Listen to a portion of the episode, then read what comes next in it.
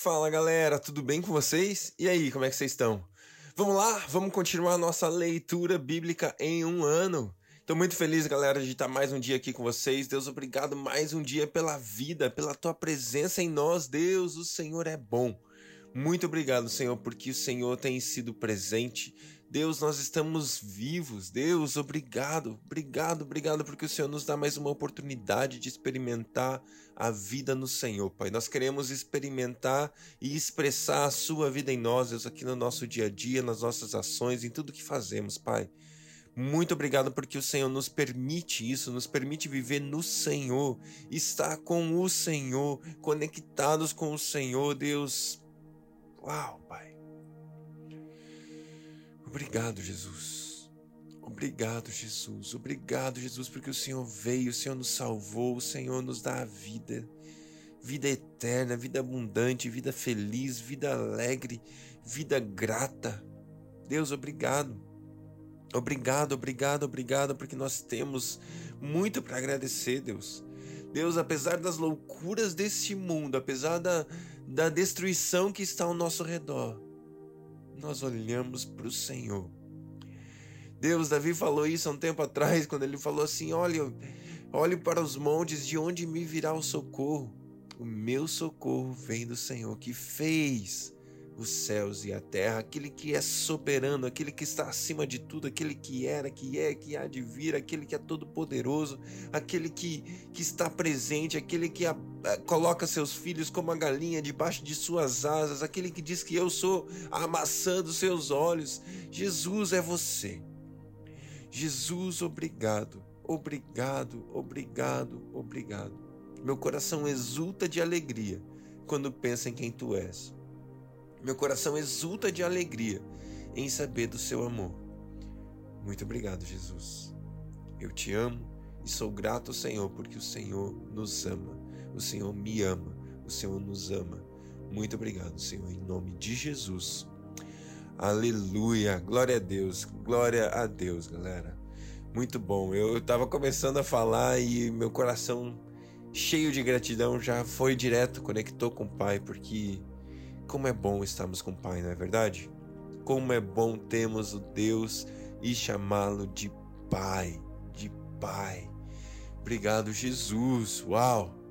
Uau, hoje a gente vai ler 2 Reis capítulo 2, 2 Reis capítulo 3 e também 2 Coríntios capítulo 9. É o quarto dia da semana 23 da nossa leitura bíblica em um ano. 2 Reis capítulo 2. Quando o Senhor levou Elias aos céus num redemoinho, aconteceu o seguinte: Elias e Eliseu saíram de Gilgal, e no caminho disse-lhe Elias: Fique aqui, pois o Senhor me enviou a Betel. Elias, porém, disse: Juro pelo nome do Senhor e por tua vida que não te deixarei ir só. Então foram a Betel. Em Betel, os discípulos dos profetas foram falar com Eliseu e perguntaram: Você sabe que hoje o Senhor vai levar para os céus o seu mestre, separando-o de você? Respondeu Eliseu: Sim, eu sei, mas não falem nisso. Então Elias lhe disse: Fique aqui, Eliseu, pois o Senhor me enviou a Jericó. Ele respondeu: Juro pelo nome do Senhor e por tua vida que não te deixarei ir só. Desceram então a Jericó. Em Jericó, os discípulos dos profetas foram falar com Eliseu e lhe perguntaram: Você sabe que hoje o Senhor vai levar para os céus o seu mestre, separando-o de você? Respondeu Eliseu: Sim, eu sei, mas não falem isso. Em seguida, Elias disse: Fique aqui, pois o Senhor me enviou ao Rio Jordão.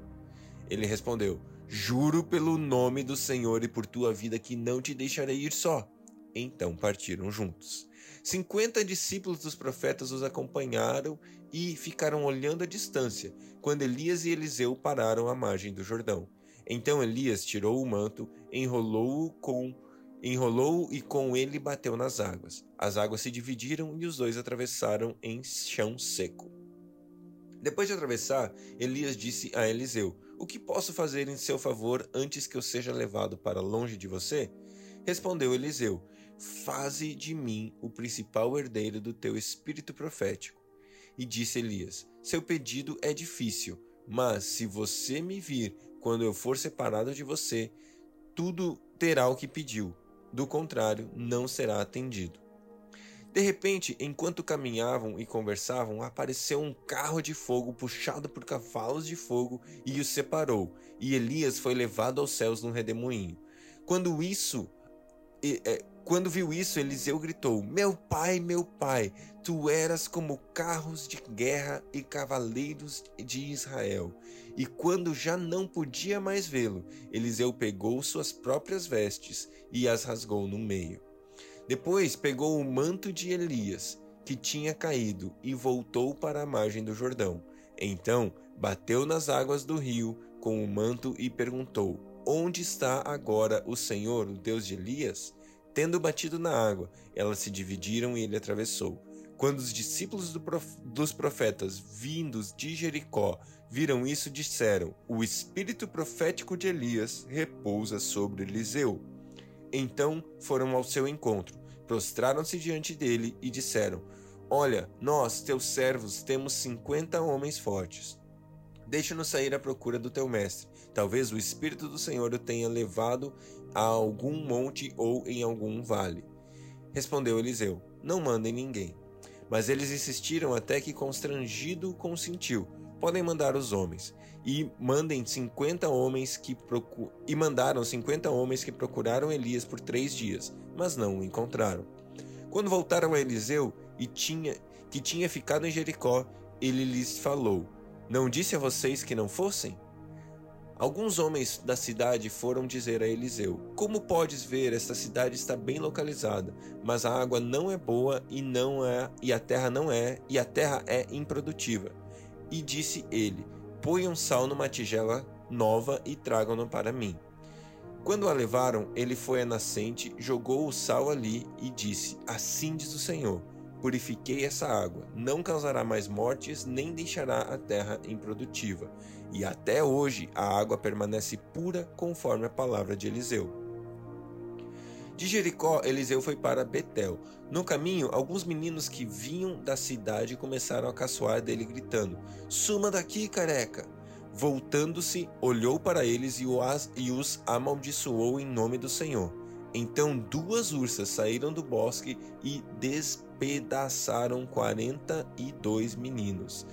De Betel prosseguiu até o Monte Carmelo e dali voltou para a Samaria.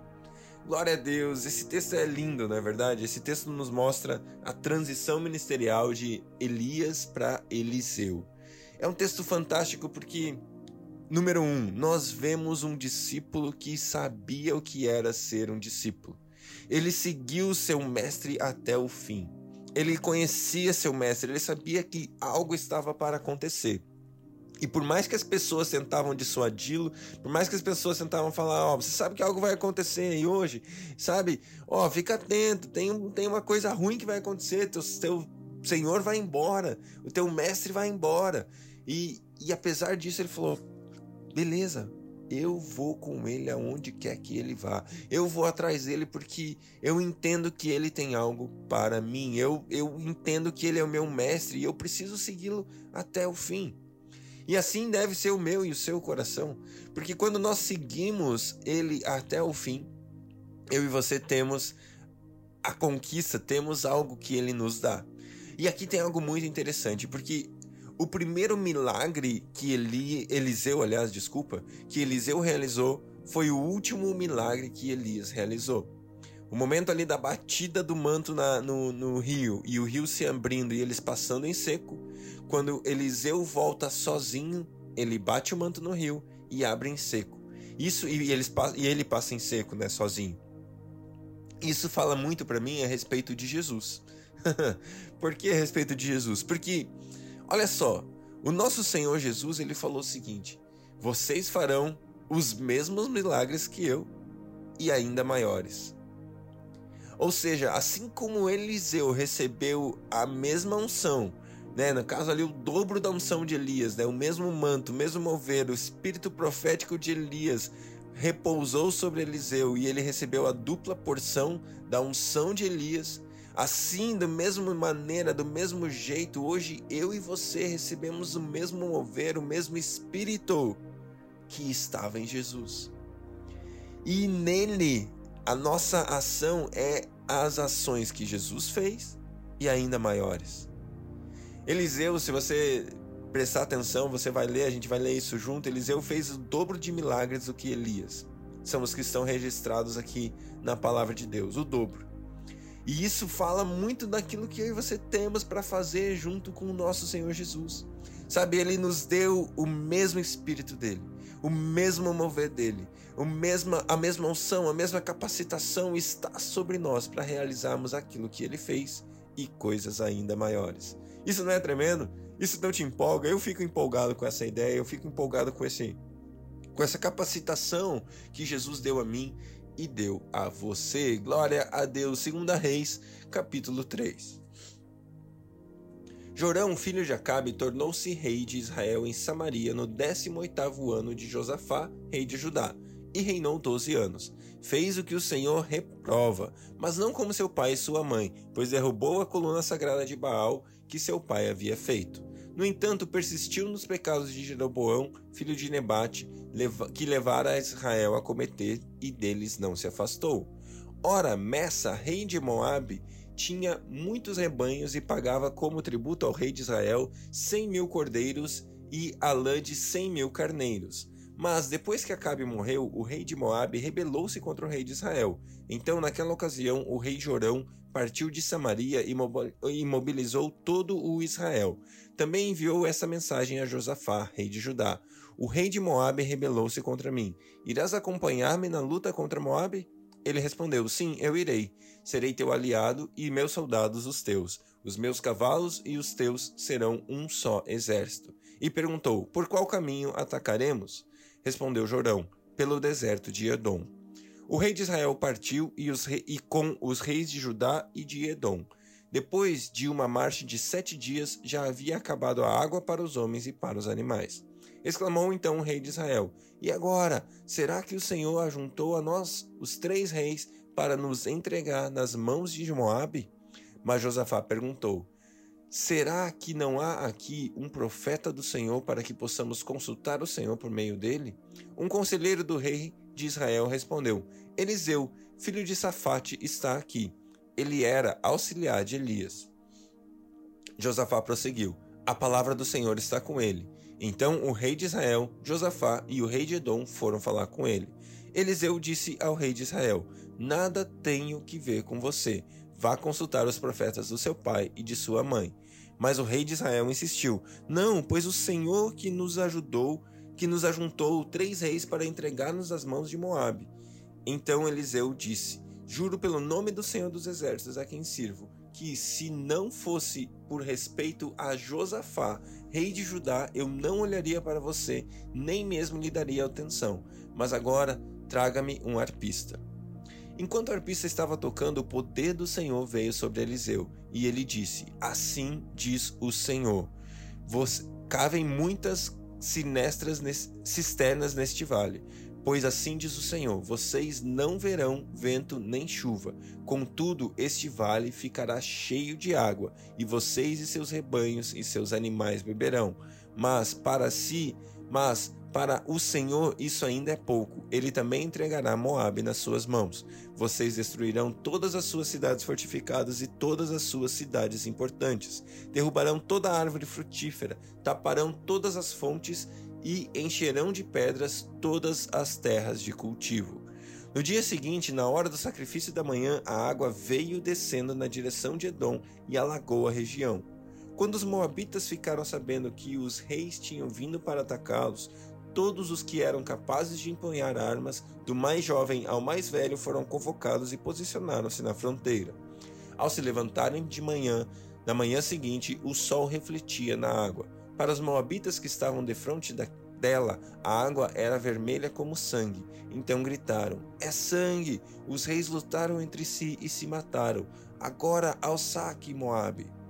Quando, porém, os moabitas chegaram ao acampamento de Israel, os israelitas os atacaram e os puseram em fuga entraram no território de Moabe e o arrasaram, destruíram as cidades e quando passaram por um campo cultivável, quando passavam por um campo cultivável, cada homem atirava uma pedra até que ficasse coberto. Taparam todas as fontes, derrubaram toda a árvore frutífera. Só Kir Aresete ficou com as pedras no lugar. Mas homens armados e atiradores a cercaram e também a atacaram. Quando o rei de Moabe viu que estava perdendo a batalha, reuniu setecentos homens armados de espadas para forçar a passagem, para alcançar o rei de Edom, mas fracassou. Então pegou seu próprio filho, o filho mais velho, que, que devia sucedê-lo como rei, e o sacrificou sobre o muro da cidade. Isso trouxe grande ira contra Israel, de modo que eles se retiraram e voltaram para a sua própria terra. Glória a Deus. Vamos lá para 2 Coríntios, capítulo 9. Não tenho necessidade de escrever a respeito dessa assistência aos santos. Reconheço sua disposição em ajudar e já mostrei aos macedônios o orgulho que tenho de vocês, dizendo-lhes que desde o passado vocês da Acaia estavam prontos a contribuir, e a dedicação de vocês motivou a muitos. Contudo, estou enviando os irmãos para que o orgulho que temos de vocês a esse respeito não seja em vão, mas que vocês estejam preparados, como eu disse que estariam, a fim de que, se alguns macedônios forem comigo e os encontrarem despreparados, nós, para não mencionar vocês, não fiquemos envergonhados com tanta confiança que tivemos. Assim, achei necessário recomendar que os irmãos que os, que os, irmãos os visitem antes e concluam os preparativos para a contribuição que vocês prometeram. Então, ela estará pronta como oferta generosa e não como algo dado com avareza. Lembre-se: aquele que semeia pouco também colherá pouco, e aquele que semeia com fartura também colherá fartamente. Cada um dê conforme determinou em seu coração, não com pesar ou por obrigação, pois Deus ama quem dá com alegria. E Deus é poderoso para fazer que toda a graça lhe seja acrescentada, para que em todas as coisas, em todo o tempo, tendo tudo o que é necessário, vocês transbordem em toda boa obra. Como está escrito: distribuiu deu distribuiu deu os bens aos necessitados, e a sua justiça dura para sempre. Aquele que supre a semente ao que semeia, e o pão ao que come, também lhe suprirá e multiplicará a semente e fará crescer os frutos da sua justiça. Vocês serão enriquecidos em todas as formas, para que possam ser generosos em qualquer ocasião, e por nosso intermédio a sua generosidade resulte em ação de graças a Deus. O serviço ministerial de vocês que vocês estão realizando não está apenas suprindo as necessidades do povo de Deus, mas também transbordando em muitas expressões de gratidão a Deus. Por isso, é, por meio dessa prova de serviço ministerial, outros louvarão a Deus pela obediência que acompanha a confissão que vocês fazem do Evangelho de Cristo e pela generosidade de vocês em compartilhar seus bens com eles e com todos os outros. Nas orações que fazem por vocês, eles, elas, eles estarão cheios de amor por vocês, por causa da insuperável graça de Deus que Deus tem dado a vocês. Graças a Deus por seu dom indescritível. Glória a Deus, esse texto aqui é um texto que é, é onde Paulo ele fala muito a respeito da nossa contribuição. E é interessante que todo o tempo ele está falando a respeito de semente. Semente. Sabe, você e eu precisamos aprender que daquilo que nós ganhamos todos os meses, né, no nosso salário, na nossa como entrada financeira, né, na nossa vida, nós precisamos aprender que no montante total existe semente e existe pão. Eu e você devemos aprender a separar semente e pão. Isso vale para nossa vida pessoal vale para nossa vida como servos de Deus, sabe? Eu e você devemos sim, de todo o coração, orar ao Senhor e falar: Deus, eu ganhei tanto nesse mês. Quanto disso pertence ao Senhor, como oferta à igreja, como, como entregar algo a uma igreja, como entregar algo ali para que o reino de Deus avance. Número um, é a primeira coisa, é a primícia daquilo que nós devemos fazer. Número dois, tem o restante. Do restante, né, daquilo que não foi dado ao Senhor, quanto é pão e quanto é semente? Quanto você deve guardar para o seu futuro? Quanto você deve guardar para que você invista e você tenha um retorno ou você possa ter uma aposentadoria no futuro? Não deixe de fazer isso. É muito importante que você guarde e pense no seu futuro. A palavra de Deus nos ensina várias e várias vezes que há tempos de abundância e há tempos de fartura e nós precisamos estar preparados. Aquele que guarda e investe a sua semente vai ter o que colher no futuro também. Então, parte do que você ganha, primeira parte, pertence ao Senhor. Ore e peça que, peça que Deus te revele o quanto você deve dar cada mês. Dê de coração, se prepare. A gente está vendo aqui Paulo falando: preparem uma oferta, preparem algo, sejam generosos, expressem generosidade ao ofertar. A segunda Segunda coisa que eu tô falando para vocês é semeiem na vida de vocês, semeiem no futuro de vocês, guardem sementes. E aí comam o pão. Sabe, aí vocês utilizam o dinheiro, utilizam os recursos para tudo que vocês precisam, né, para aquilo que é essencial para a vida, educação dos seus filhos, crescimento, é, sabe, aquilo que a gente precisa fazer, roupas, comida, etc. E também, obviamente, para sua diversão e curtição. Beleza? São, é uma dica importante, é uma dica que eu creio que abençoa você. Se você tiver interesse aqui, uma dica pessoal, tá? Eu particularmente faço toda a minha, a minha previdência, olhando para o meu futuro. É, uma das, das minhas, dos meus investimentos é o Mais Futuro. Recomendo aí para você, maisfuturo.com.br. Super legal, um fundo de previdência muito especial aí, tá bom? Cara, Deus abençoe o seu dia e até amanhã.